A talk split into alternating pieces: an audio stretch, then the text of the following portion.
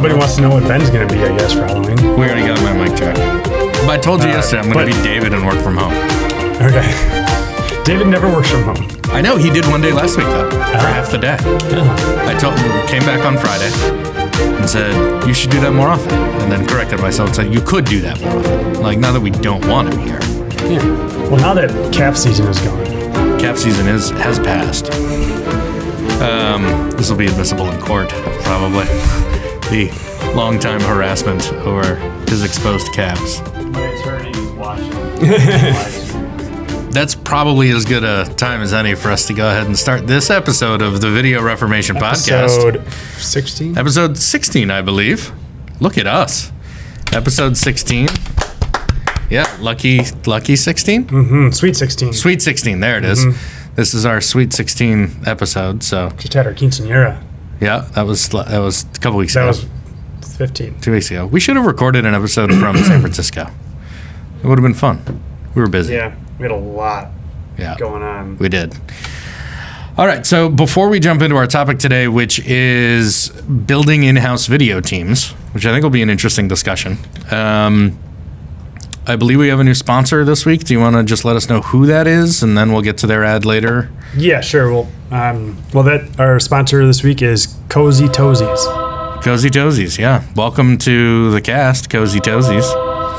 Uh, They'd like to welcome you, our listeners. Yeah, yeah. So, thanks for joining us, and thanks for thanks to Cozy Toesies for letting us keep doing this every uh, every other week.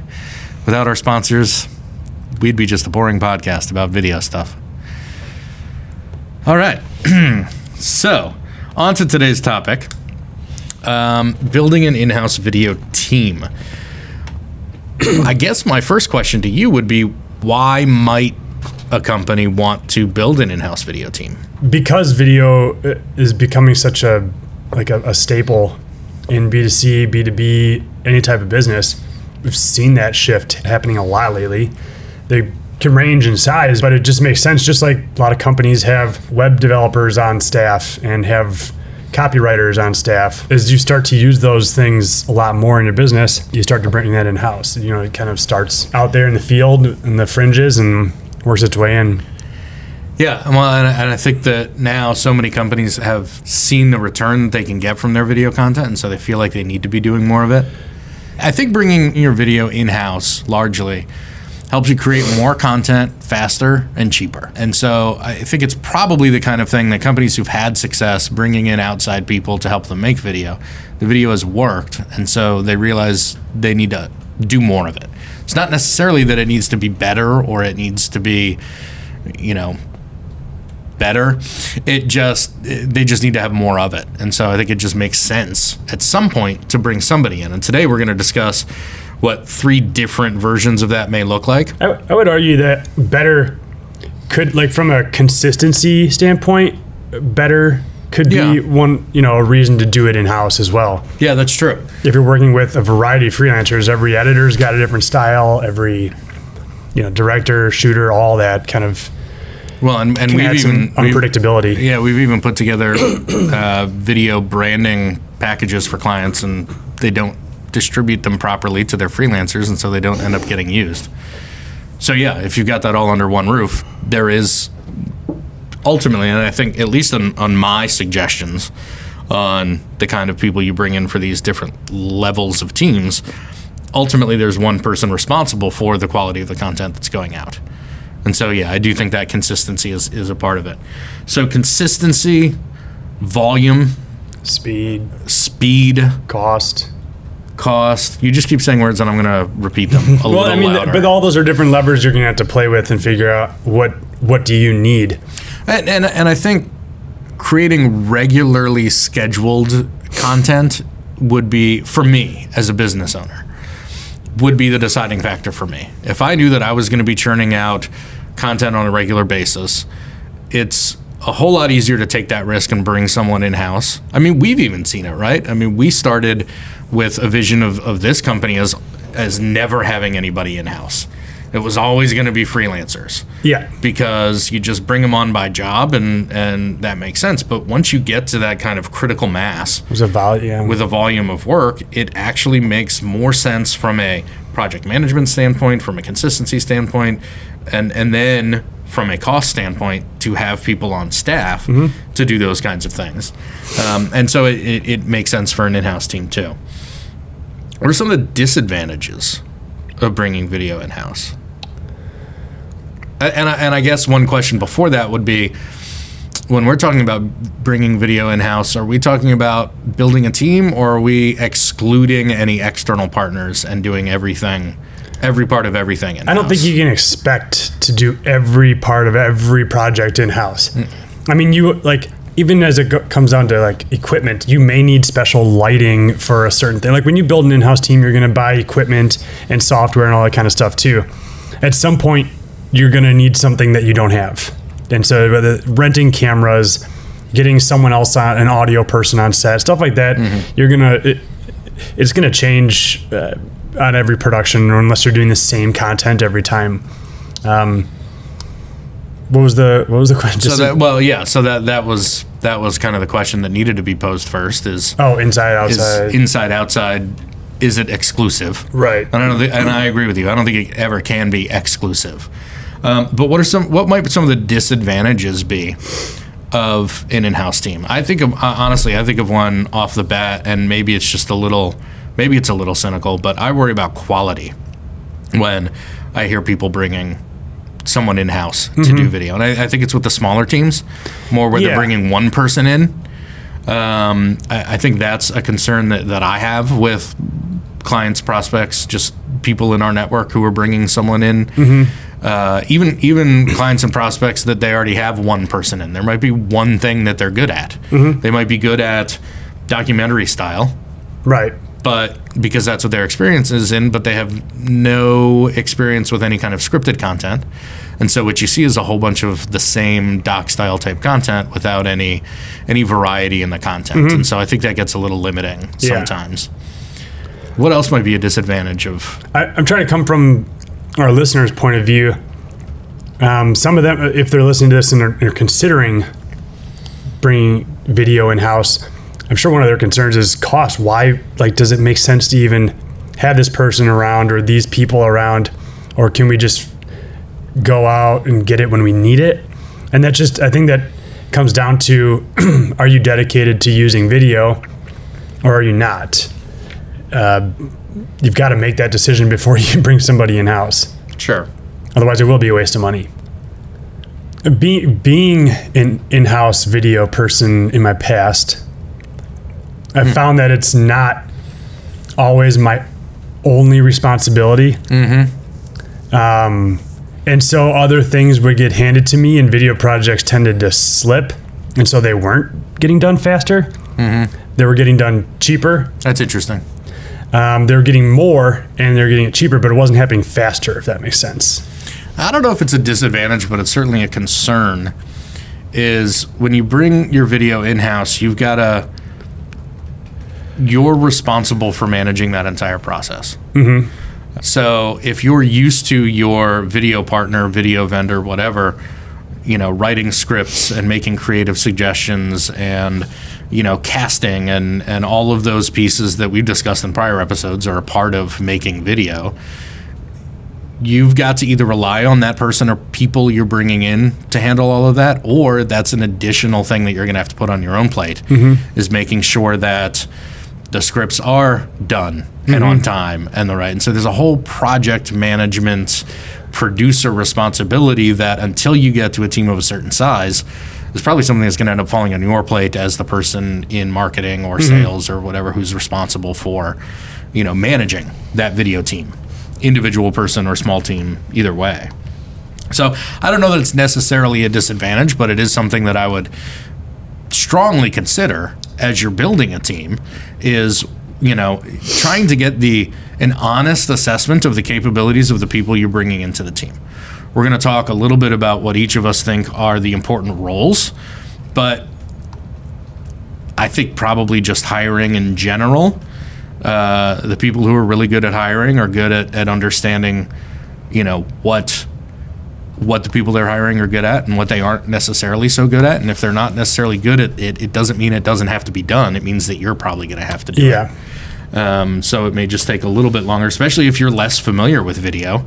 You may need to let your interviewees lead you a little bit on what they see as the whole process and what part they can, what part they're good at. Um, and so there is a little bit of a risk there. Mm-hmm. Um, but I think that's also why, you know, the the different size teams, you can also bring on one person, let that work for a while, mm-hmm. and then and then once you kind of get into a rhythm and, and know what that person's capabilities are, then you can build in those other pieces around it. So you can go from like a one-person team to a three-person team to like a full in-house team, um, and that's one trajectory you can take. And then, you know, you could also be at a company that's of a certain size where you need to go ahead and start with a three-person team because you've got two or three vendors that you're used to working with, and you're just going to say, it's time to go, you know, in-house. Mm-hmm. We're going to need three people to put on this team. So a couple different ways to look at what we're going to, the recommendations we're going to make mm-hmm. in this episode. Okay, so um, any other advantages or disadvantages of building an in-house sure. team, or, or why? I'm sure there are. Um, why don't we jump into uh, kind of the the starting point for a lot of in-house video, which would be bringing in kind of a one-person uh, team. How would you, so for context, we're going to discuss the personnel required, which obviously a one-person team means you're bringing in one person. But I think you and I probably have slightly different, as we go on, we'll have more different sure. ideas of what that skill set should be. We're also going to talk about tools that you need to give that person and that that person needs to, to be able to have access to and to use. Mm-hmm. Um, so if you've got one person that you're bringing into an in-house team, what do you want that person to be? Um, so yeah, we've got a one person team, three person, and then full in-house, whatever that looks like. Um, for each of those though, I've kind of drawn a line. I think there's, uh, there's companies who need one in-house person that are like with really high expectations that need high quality content, video content. Mm-hmm. And then I think there's some who are just kind of dabbling and kind of need content, period. Okay. Um, and I'm thinking of, um, obviously Tesla's bigger than uh, some of the parameters we've set around this one person team, but like, you know, they have a, they don't even produce commercials, right? They don't advertise, but they produce a lot of content. Um, but they need that content to be of a certain caliber. So um, my guess is they don't have full in-house capabilities, but they probably have like at least a producer, someone who can like manage that project. Mm-hmm. So I've, so for the one-person team, most companies that are looking at bringing video in-house are probably looking Uh, for someone who can write, shoot, and edit. Their their quality expectations are probably um, not as high as Tesla. Um, so that writer, shooter, editor, someone who can do all three of those things. Um, I feel like most of the time in that in that one-person team, uh, that writer, shooter, editor is usually shooter, editor. Mm-hmm. Doesn't do a whole lot of writing. Yep. Uh, and that's just given the time constraints, uh, expectations set from the beginning. Um, and so that that is one of the drawbacks, I think, uh, of having that writer, shooter, editor, one person, low quality expectations is if your expectations are low, you're probably going to get low quality work mm-hmm. to some degree. You know, it may be just what you need. But if it's consistent. Yeah, that is an advantage. And, and if there's a lot of it, then yeah, that's what you need. Yeah. You know, and, and especially if it's lower in the funnel too. I mean, we've talked before about how it's the, the the higher in the funnel you go, the bigger your budgets generally need to be. The higher the production quality needs to be. So if you've identified strategically that your best opportunity for volume of video content is lower in the funnel, it can be scrappier, which is our nice way of saying cheaper. Mm-hmm. Um, And um, I, I think I'm, so there's a Venn diagram of, of your choice and my choice where the intersection is on the shooter and the editor. I came at it from shooter editor with some basic MoGraph skills um, as opposed to a writer, because I also wanted to take into consideration who's on the team. So let's, marketing is usually the biggest example. I'm sure there are opportunities where a sales team could be bringing in a video producer, a customer success team could be bringing, bringing in a video producer. But I think the most accessible uh, opportunity and example is on marketing teams. So my assumption is if you're at a point where you're considering bringing video in-house, you've probably got at the very least a copywriter on staff. Yeah. You've probably got a graphic designer, creative director. They may be the same person, but those things are probably there because of the other content that you're producing. Mm-hmm. Even anywhere from brochures to website copy to anything. Yeah, right? to anything, to, yeah. to paid ads, to social posts. I mean, you know, so so I think all of these levels of in-house teams need to work with the rest of the existing team that's there. Mm-hmm. But for the one person team, if there's a copywriter on staff already, then we can train that person how to write for video. There are some mm-hmm. different things that you need to consider when you're writing for video, because you get to show and tell oftentimes. Um, so we can take that person, and if they're a good copywriter, get them to understand what they need to do differently when they're writing a video script. And then if I'm if I'm bringing in someone who's got experience shooting and editing, then uh, to me, that's the core. And where you went writer as kind of the next part of that, I went MoGraph. And it doesn't even need to be that they need to know After Effects, for example. Mm-hmm. They need a basic design sense mm-hmm. so that they can quickly put together titles, some nice looking titles, yep. you know, C T As that are easy to read. If it's, you know, you're considering mobile, and so it's a thicker text and not a thinner text. Just, it's almost more about like the eye for that kind mm-hmm. of thing than than the technical ability to do anything fancy mm-hmm. with motion graphics. Because you can, I mean, you can get, if you're using one of the tools, I would suggest that this person have is um, Premiere. Yep. Uh, Adobe Premiere. Or Final Cut Pro ten. And yeah, and but you don't even, both of those, you don't even, you don't need After Effects or something right. high powered, because there are a lot of title templates that can plug yep. right into either of those programs. Yep. So it may cost you fifteen dollars to get a title pack, and now you've got your, your video branding yeah. taken care of for yep. now. But yeah, that, that is one thing that I think is often overlooked. I think you just mentioned that a second ago too, is that whole branding, video branding. Yeah. It's a whole different animal than than all the other branding that you've currently got. So if you're just starting out with video and you've got a beginner, like a, you know, maybe this person has a lot of experience, but as a one-man band, they're probably not suited to create your video branding. Um, that could get a little choppy and scary for a while, but mm-hmm. you'll start to figure things out. I think simpler is better in that regard. But, but if I if if I if I think to back to when I was a one-man band freelancer, if I had been brought in at a, at a company and responsible for video, I wouldn't have had any problem working with their graphic designer mm-hmm. or creative director to have them graphically lay out what mm-hmm. I'm supposed to do, and I can figure out how to put that into a animate video, it in or something. Right? How to animate it in, yeah. and, and whether it's whether it's taking like an Adobe Illustrator image, mm-hmm. and, or or just them giving me a reference with like the hex code for the colors, sure. right? Like I, I could probably figure that out. Yep. To to the point where your creative director, your graphic designer is still saying this is what this needs to look like, yep. but that person doesn't know how to put it onto a timeline right. in one of those editing programs, and that editor may not know how to design it, so the two of them coming together can make it work. But again, that's kind of why I went with like just that basic eye for MoGraph. Sure. You can still run it by the graphic designer or say, hey, give me something cool, and then, you know, oftentimes less is more yep. on animations anyway, so might as well just keep it simple. And and like you said, so my, and, and in fact, I didn't include, we'll get to tools next, I didn't include After Effects until we get to the three-person team. Right. As a part of the tool that's necessary, because all that necessary. Stuff is just built in. It's more than you need.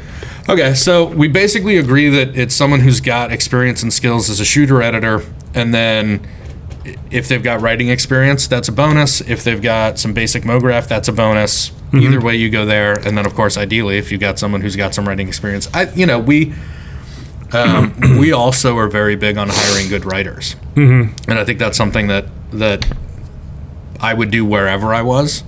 Um, because someone who can write well, even if they're not writing for you, it means they can form their thoughts well, mm-hmm. right? They can explain themselves. Mm-hmm. And the better mm-hmm. they can do that, the better they're going to, the easier it's going to be to work with them. Mm-hmm. Um, and so even if you don't have somebody who's going to be doing the writing, or if you've already got a writer, hire the better writer anyway. Mm-hmm. You don't even have to ask for a writing sample necessarily.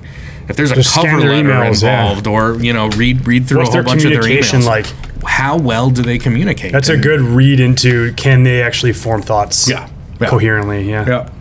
Okay, so let's talk about some of the tools that this one-person team needs. I'll go ahead and start with cameras. Yep, I think a simple D S L R, whether that's Micro Four Thirds or Nikon or Canon, I don't care necessarily, whatever they're comfortable with. Yeah, uh, I I've got it as like, you know, obviously they need one camera. Yeah, two would help. Two would help. Two is is, is is more than twice as good as one when yeah. it comes to cameras more because twice, yeah. you've got the opportunity to be more creative with your edit when you've got multiple um, uh, angles, angles mm-hmm. to switch back and forth from. Another thing to consider there, because it's just so prevalent now, is if they're four K cameras, you can almost get four angles out of two cameras mm-hmm. because anybody listening to this doesn't need to be delivering any web video content in four K. Yeah. You can deliver in ten eighty. So if you're shooting in four K, that means you've got the opportunity to punch in, uh, to zoom in uh, on that four K shot and not lose any resolution at ten eighty p. So if you've got two four K cameras for your one-person team, then they basically got at least four angles that they can choose from. A D S L R is enough. You know, one of the mirrorless cameras, like a, I think the A seven S two is a mirrorless. Um, even the Blackmagic, like pocket cinema cameras, mm-hmm. um, they've got a relatively new one that's out that's like a six K Canon E F mount pocket cinema like camera, a which twenty-five hundred. But oh, okay. um, uh, but the old pocket cinema camera is like nine ninety-five or yeah. something like that. So, um, so yeah, one camera is a must. Two cameras opens things up quite a bit. Um, Along with camera, you got to have a tripod. One that's for true. One for each. I, yeah, I didn't even put tripod on here, but, but that it, is true. It does not have to be spectacular. Right. You don't have to be moving cameras. They just need to be stable. Yep. So tripods are good for that. Yes, that is true. What about lighting? I think you got to get. I think you got to give your person a three-point L E D lighting setup. Yeah. Um. At this point, if you're buying gear for your person, then I would just go with a uh, a bicolor L E D, three lights. Um, we can put some examples in the show notes of this stuff. Yeah. Um, uh, the light panels are great. I cans work. Um, there's so much out there right now. It doesn't have to oh, be God, I'm, super... It's probably a new Japanese company every day making yeah, them... Chinese. They're just ripping off whatever, everyone else's uh, I P. But... Um, Yeah, if you if you give your video person three lights, then they can do basic three-point lighting, um, which means if they're doing a basic interview setup kind of thing, they can set the key light, the fill light, and the hair light, um, and they can make, you know, they can make that work. And then I suppose mm-hmm. along the lines of tripods, you need to get stands. Yeah, however lights, that needs to work. Yep. Yeah. Um. So that'd be three light stands. Yeah, three light stands for your three L E D lights. What Is that about what you had? Huh? Is that what you had? Uh, I didn't have a three point. I just said some basic, but I probably would have ended up there if yeah. I kept developing that. Microphone. Yeah, I think you got to give them a, a lav, which is a lavalier microphone. A shotgun cordless, mic. Cordless lav. It doesn't have to be, but it would certainly wireless certainly wireless lav still have it's wires. Wireless. So. Yeah, they do, but but there's a there's a transmitter and a receiver. Right. So there's no wired connection between the recorder or the camera and the talent. So they can move around. So if you're getting one, you might as well get one that's wireless. Uh, the Sennheisers are really nice. G three uh, or something like that. Yeah, G three, E W three, uh, whatever it is. The Sennheisers are nice.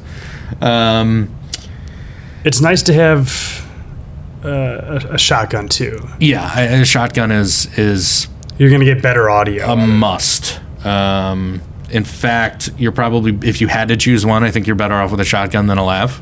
But again, I think just give give your in-house video person the option. Um, a lav. The nice thing about the lav is that it just connects to this person talking. Um, the boom just requires more equipment.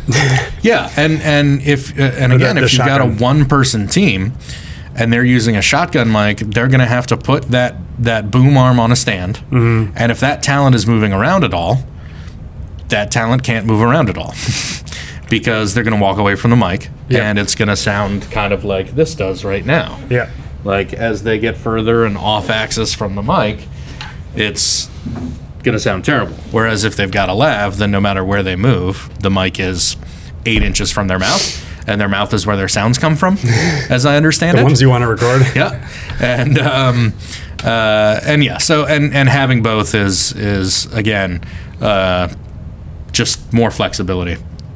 Um, depending on the camera you've you're getting, um, you may want to have an audio a separate audio recorder.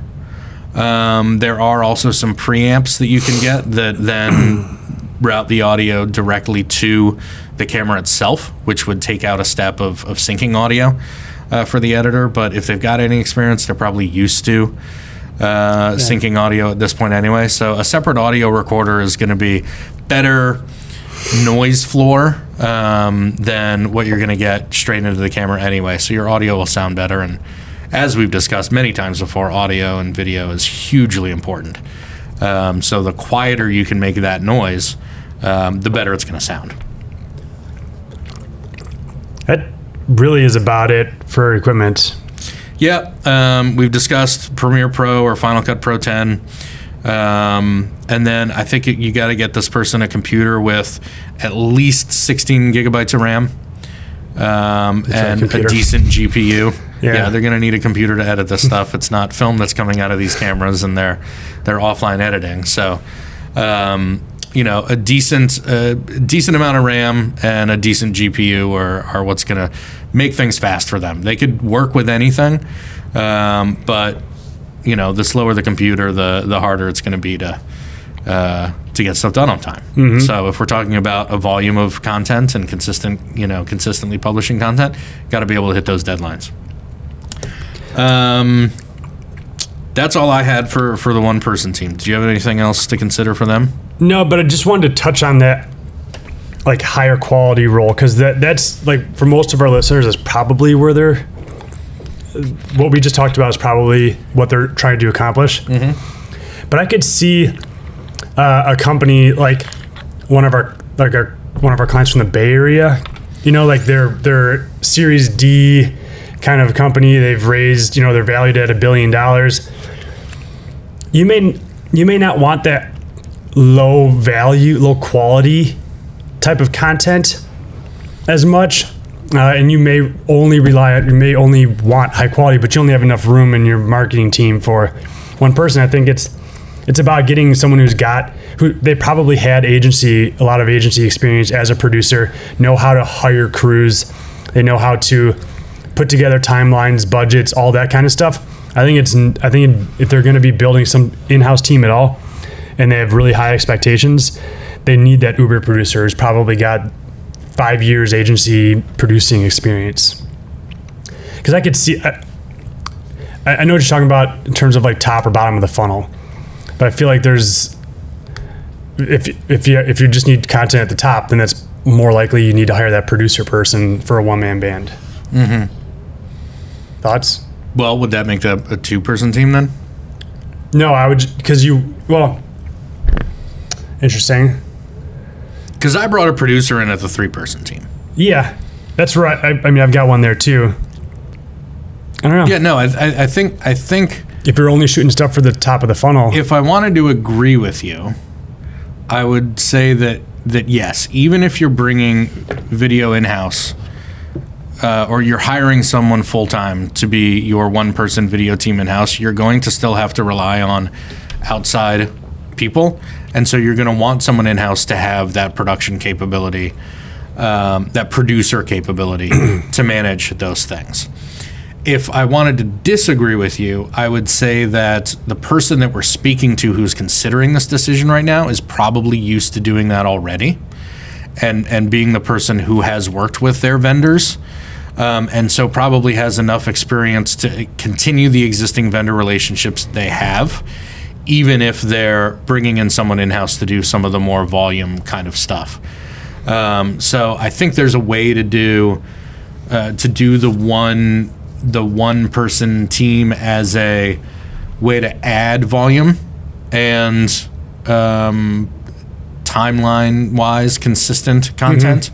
Mm-hmm. Um, but going back to the beginning of the conversation, you know, I, I don't think it's exclusive of working with with other partners for that higher quality mm-hmm. stuff too. So, so I, I just, you know, if you're going to be producing high high quality content, you're one person's not going to be able to do that for you, and so you probably need to look into more of the three person team level, mm-hmm. which is what we'll discuss next. Mm-hmm.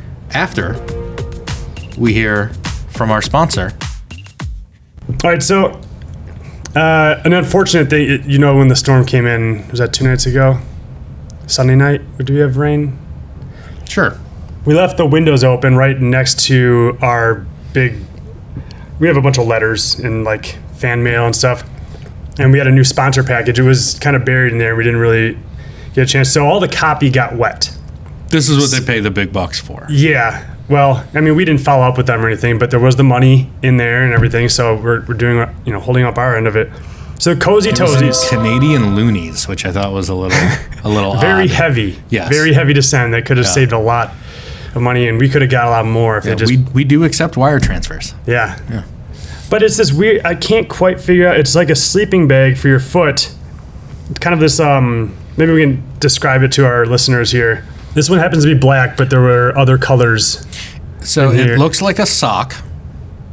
Yeah, you could say that. To me, it's just a sock. Oh. Well, maybe put it on.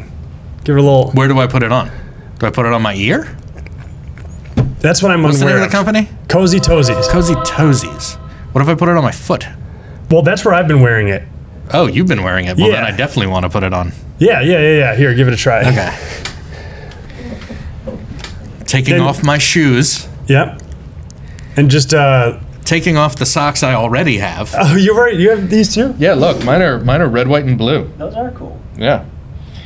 And now I'm putting on this previously worn sock-looking thing. Oh yeah, people are watching. And uh, over the over over, over the. So sock. You have another. Oh my s- sleepy. God! My toes are so cozy right now. Yeah. Wow. You're like dripping, right? Like just oozing into your foot. Yes, my feet sweat. Okay. So So it's a sock. It's is a what sock. It is. Okay. Yeah. Okay. But it makes your toes cozy. Right. It makes them fall asleep. Oh, I see. Yeah, you feel that? Like so like comatose? Comatose. You should have came up with that name. That was that was a good one, Ben. Thanks. Uh. All right. So I'm gonna put it back on my. I'm gonna. Yeah, uh, your t- your toes look cold from here. It was. Now I can't feel them. Anything else in that uh, ad? Uh, that's about it. Yeah. So, thanks to Cozy Toes and their special comatose line of socks. I get. Apparently they're socks. Nowhere on here does it say sock. Well, it, I, we are so fortunate to have Cozy Toes Thank as you. Our new sponsor. Thank you. Uh, thank you for making socks. Um, okay, so let's talk um, about a three-person team. All right. Uh, who are you going to put on this three-person team? Um, are, I, I guess, let me ask this first. Are you building this three-person team as a later version of the one-person team, or is this from a... I got to bring in a decent-sized team to from the beginning here. I'm bringing this in-house.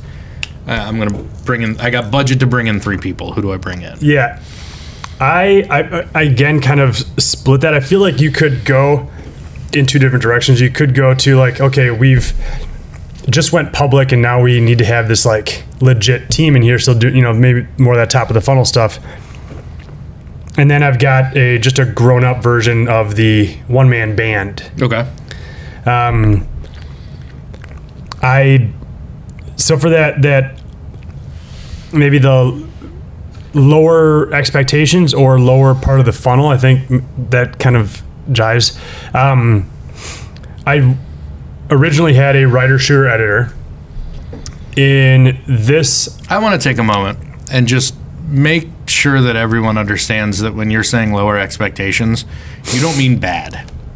Mm-mm. You just mean not shot on a sound stage with a cast of a dozen people. Exactly. You may not even have actors. Yeah. You're using people from inside the company, but it's still quality content.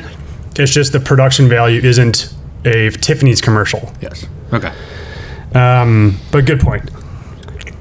So I, I, I took that writer, shooter, editor and broke that up into three people. Okay. I understand the value of having, because I know you said you put producer on that list. Mm-hmm. I understand that the value of that. And I, I, in my head, that responsibility of that producer just transfers to the manager on, who, under whom this team works. Okay. And it's it's about kind of making sure that they're in budget, uh, timelines are hit, quality standards are met, um, and then making sure that the team's working well together. Sure. So I mean, those are those also. So a lot of times people talk about editors as being the last writer. Or you've heard that before. I think you. And, that's where I heard it. Uh, yeah, I think I coined it. No, I mean, okay. I'm, I'm not. I'm well, not going to say that nobody's editor. Yeah, I'm not going to say.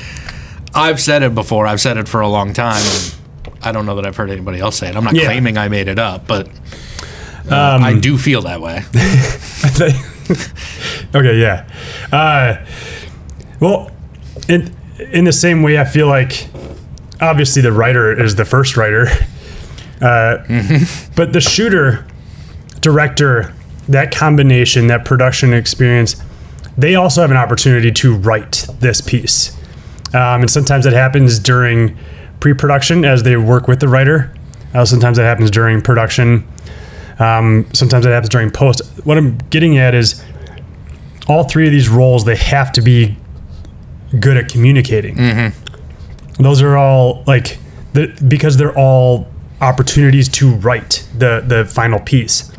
Um, you know, I feel like each of those people, the writer, shooter, editor, if you have those three, they should be working together through pre-production, production, and post. Yeah. I think I think it's important that, and they're probably going to need to because they'll need someone to hold the boom or, or you know, hold the movie as someone's directing or whatever it is. Um, so it's a very, it's a very tight team. They work together almost on everything. Um, you can obviously split them off and do work on multiple projects at any given time, but um, some projects are going to require a lot more pre-production, and that maybe includes a lot of, you know, the shooter and writer up front working together, that director shooter. Um, sometimes it's more post-production heavy, but it should flow, kind of have a nice flow to it. Mm-hmm. So I think, I think it's, uh, as I look at my list, I think it's interesting that that what I did was assume that everyone we're hiring is a good writer. So I kind of came at it from a place, uh, I, I guess subconsciously, because I don't have a writer actually designated as a person on this team until we get to like the full in-house team, and I have six roles for that. um, but uh, yes, I, so I believe that every person that you should hire should be a good writer. I still think that if you've got a copywriter, if you're hiring a three-person video team, you've got a big enough marketing team that you've got a writer or some writers. You can still work with them. Um, I've got a diff, kind of a different, I mean, I, I lumped together, how do I want to say this? If I were hiring three people, I would want them to be as um, multi-talented as possible. Mm-hmm. So the first role that I've identified for this team is a producer, director, creative producer, which I think it's kind of like producer plus director equals creative producer. So someone who's got the experience managing projects, making sure that, you know, uh, creating budgets, running budgets, um, keeping all the stuff going, making sure that extras are cast, or going through the whole casting process with a talent agent, or finding a location or whatever. Like maybe someone who's got, run a small, small production, like a two-person production yeah, company yeah, kind of thing. Yeah, or or been a producer at an agency or a project yeah. manager at an agency yep. maybe.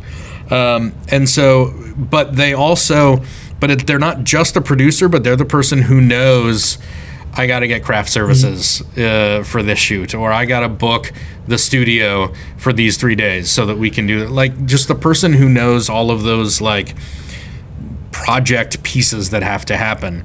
But I also want that person to, to have the ability to be a director on set.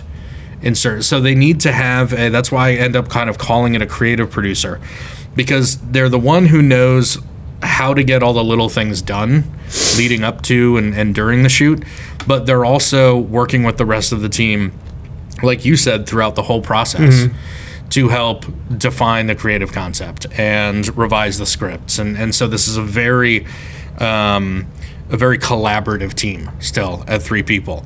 So I've got my producer, kind of primary producer, but also ability to be a director, and so I call that a creative producer. I'm not sure who else is on this list, but that person should probably get paid the most. Yes, that person should definitely get paid the most. Um, and then I've got my um, my director slash shooter mm-hmm. slash maybe editor.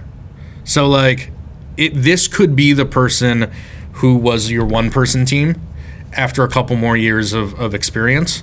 So they're not just a shooter editor, but but they take that experience editing, because anybody knows that the best director, well, people in this field know that the best directors are those who who shoot for the edit. Mm-hmm. So so if you've got experience as an editor, you're going to be a better director.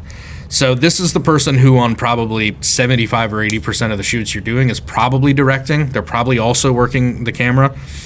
And then they've got some editing abilities, if not only for um, how they direct, but also depending on the capacity, because your other guy is kind of the, or, or girl, is the editor motion graphics person. So you've got a dedicated post-production person, mm-hmm. basically, a dedicated on-set person, and then a at the top of it is a person who just makes sure all of it, all of it comes together. Mm-hmm. So that's how, that's how I would do it, is that kind of creative producer, a director shooter with editing ability, and then an editor motion graphics person. And this is the point where I would bring After Effects ability mm-hmm. into that. For sure. So it's it's you know, it's probably Premiere or Final Cut, and it's and it's After Effects or Apple Motion. Um, but that one person has, you know, your your director, shooter, editor doesn't need to have any of those MoGraph capabilities, but your post-production person can do the editing and the motion graphics. So, as you know, I built two teams, and that the more experienced team for uh, option okay, two yeah. is exactly what you just said. Yep. Um, for those who can't see, Justin's holding up a piece of goldenrod paper. Um. on which he has written his ideas for this episode, and he showed me exactly what was on that page. Um, which was which was exactly producer, what I just... Director, shooter, yeah. and MoGraph editor. Yep. And that person, that MoGraph editor, I've got them as a workhorse. They're always editing. Yes, they're al- always. They're constantly doing something, yeah. yes. And they're prob- but they're probably going to have to help out on set. Right. Because you're doing stuff that's, that's the one day require, you're not editing. Yeah, yes. yeah. Um... So I think at this point it makes sense from a tools perspective to, to be at, at two to three cameras. Um, just, you know, a third camera doesn't bring as many options as adding a second camera to, to a one camera setup. But you're probably doing enough now where you want multiple angles, so you've definitely got, where, whereas with the one-person shooter they can probably work with one camera, you've definitely got at least two. Um, you might be up in like the Ursa Mini or F S seven type range in here, but not necessarily. Mm-hmm. Um, some additional lights, I think, would help. So you can do like the three-point lighting, but also like backdrops, light the space and, yeah. or the green screen or the backdrop or, or whatever. Mm-hmm. Um, I've only added one additional lav so that you could get two people talking at the mm-hmm. same time. Um, and then, you know, I would add After Effects. Um, some experience with Adobe Audition probably makes sense. Yes. Um, just because, again, audio is so important, and so there's a lot you can do in Premiere or Final Cut, but if you know how to work Audition, you're just that much better off. And then I think at this point, there's some kind of like project management software in place. Because if you've got the volume where you've got a three-person team coming in, there's multiple projects. They're all in different phases. Whether it's the person who manages this department or this kind of creative producer person, you know, they probably need to make sure that everything's being kept track of in that project man- uh, that project management software. So I think that's something that is not necessarily a, a, a skill of the trade, but, you know, just something that is required with the volume of work you're doing if you got three person, mm-hmm. three people dedicated to video. Another, so, um, where you, you know, where you said two to three cameras, I imagine that just being an evolution of the camera you may have already had at a one yeah. person team. It's yeah. kind of how we started and, and grew. Um, and most companies don't have the ability to go out and buy cameras, but if you yeah. do, Um, those are certainly good options. What, where I was going to go, instead of spending money on the cameras, you got to have one or two. Um, but uh, say, or at least just allocating some of your budget, you're going to run into a position, into a couple of these videos, especially if you're doing like series, um, where it's like the same host and they're on set. You're going to need a set design, something you need to put a little bit of money into the set design and the space itself. Money should just be a tool for all of these. Yeah, I mean, it, it's not, it's not, it's super easy to make video, and it's also not easy at all to make. Depends on what your expectations are, I guess. But um, this is a loud chair. Yeah. Uh, but yeah, so like that, and props come up here and there, and when you're when you're at this level of production, you want some of that stuff to be a little bit more polished. Mm-hmm. So you want to make sure your lighting is legit, and you've got a decent camera that can, you know, has all the dynamic range that you might want, so the images look nice. You're gonna want a space that is quiet. It's not right next to the bathrooms. Um, one for the or elevators, smell, or but also yeah, mostly just the just the foot traffic and everything. Or the um, smell, and that it's, you know, it's like a, a an actual space that your team can go to to do the work that they need to do. Just like everyone else has a desk, on set is is a is a form of that for us. Mm-hmm. So, what's your dream team? When it gets to a full in-house team, I'm trying to think of a company who has this. Like Lenovo, Lenovo. around here has one. S A S has one. Yeah. Red I Hat. I don't even know what they look like, but even, I don't know what they look like inside those organizations, to be honest. Um, I don't, I I don't have anything necessarily prepared for this, because I part of my thought was, if I were that big, I might be working with several agencies, and that like my in-house team would just augment some of that as well, or or vice versa. But mm-hmm. I think it's just with that many people, it's an ever-evolving list of people. um I don't know that you always have three producers and six MoGraph, and you know, sometimes two people will quit, and then you got to f- put everything onto one person's job and shift this person over a little bit. I don't yeah, know. Yeah, I, I went less with number of people. I went with the roles that mm-hmm. I would want. I'm yeah, satisfied. I do remember my good point um, from a little earlier, so maybe we can edit that in somewhere here.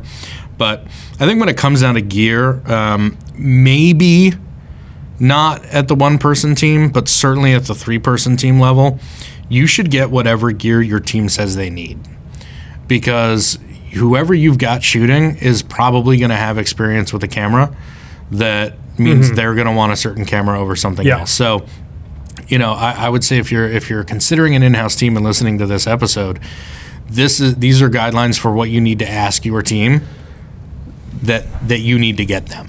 So we're setting the expectation that you're probably going to need to buy one to three cameras.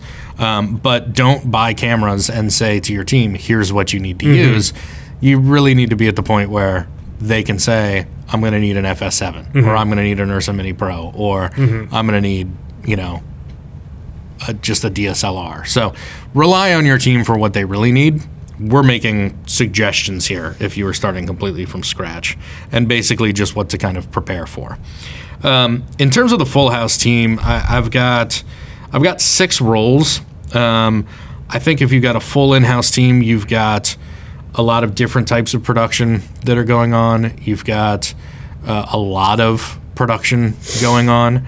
Um, and it's it's pretty basic. Uh, you're going to need a producer or producers whose job is to manage the projects. I mean, chances are at this level, video is probably even a, a part of your offering. Like with S A S, I imagine that, like, some of this is like uh, implementation for new software that somebody yeah. just bought. I mean, this this is content that goes beyond marketing. Yeah, it's sales teams, it's F A Qs, it's how to internal it's, communications, internal communications, recruiting, H R. So you've got your producer producer's role depending on the volume of work you're doing, but that's a dedicated producer. I think anybody that can be involved in the creative is great, but I don't know that you necessarily need a creative producer. You need someone who knows how to get this stuff done. Um, you've got writers at this level, writer or writers who know how to write for video, and that's all they're writing for. Mm-hmm. You've got a director or directors whose sole job is to take a brief and turn it into actual video content, understand that vision, and direct the shoot. You've got a camera operator or camera operators whose job is to probably light, and so they're probably more director of photography types, but their job is the image. What does this stuff look like? Um, how is it lit? How are we capturing it? How are we executing the director's vision on this? Then you've probably got multiple editors at that point, mm-hmm. and motion graphics is again specialties so there. They, they get very segmented. They can, yeah, they can be. Um, you could probably have one or two people who who can both edit and MoGraph, but then you probably got someone who's just a really good editor and just a really good MoGraph uh, person. Um, I think at this point too, with the tools, you've probably got a studio in-house. If you've got these kinds of resources, mm-hmm. you've got your own dedicated space. Um, you're talking about, like, from an editing standpoint, you're probably on shared storage at this point, like some kind of in-house server, so that, you know, d- your multiple editors and multiple MoGraph people can be working on stuff at the same time and don't have to be handing drives off, that kind of stuff. That gets into a whole thing.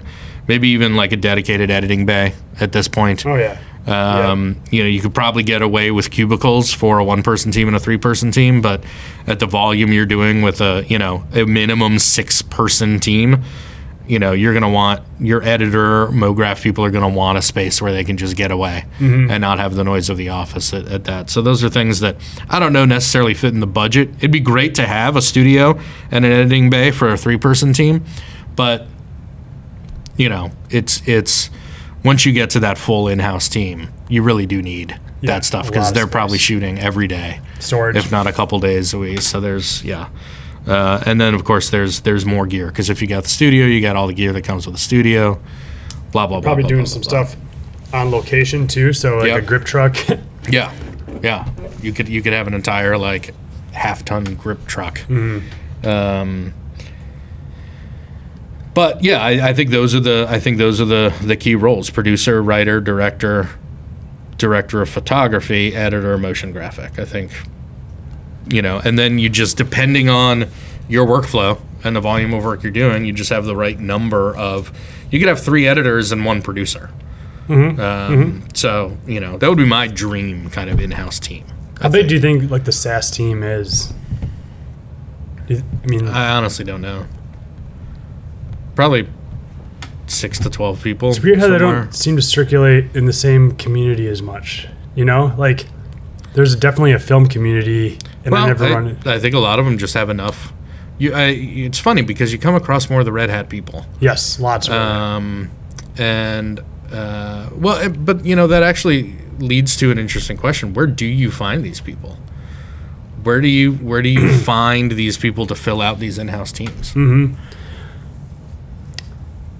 Because I think I, I would start with the local freelancer community. I would take the, the video vendors that I've been working with, the one-man bands, the editor, what, whatever I've got, and I would start with that network. And just ask. And just ask. Say, who do you know anybody who's looking for full-time We're work? Bringing this in-house. Yeah. Don't worry, we'll have enough to, yeah. you know, keep some stuff coming to you. Or, hey, or sorry, we're bringing this in-house. Do you want the job? Yeah. Because some, you know, not everybody's looking for a full-time job. Sure. A lot of people have the misconception that freelancers want to get like are looking for something full time. Yeah. And a lot of freelancers like the flexibility mm-hmm. of being able to set their own schedule and, and do all that. So, but I would start with my existing freelancer network And if you like their work, one, ask them if they're interested. And then two, who do they know? Because the freelancers are going to know all the other freelancers. Mm. That's where I would start. Mm-hmm. Uh, anyway. What, what about film school? Oy. What's the noise for? Um, I don't know. Film That's, school. I mean, film school I would have said the same a, thing, but do you want to explain it or should I? I you go, then I'll go. Film uh, school is not a necessity. But no. like, like, don't don't think that you have to bring someone out of film school.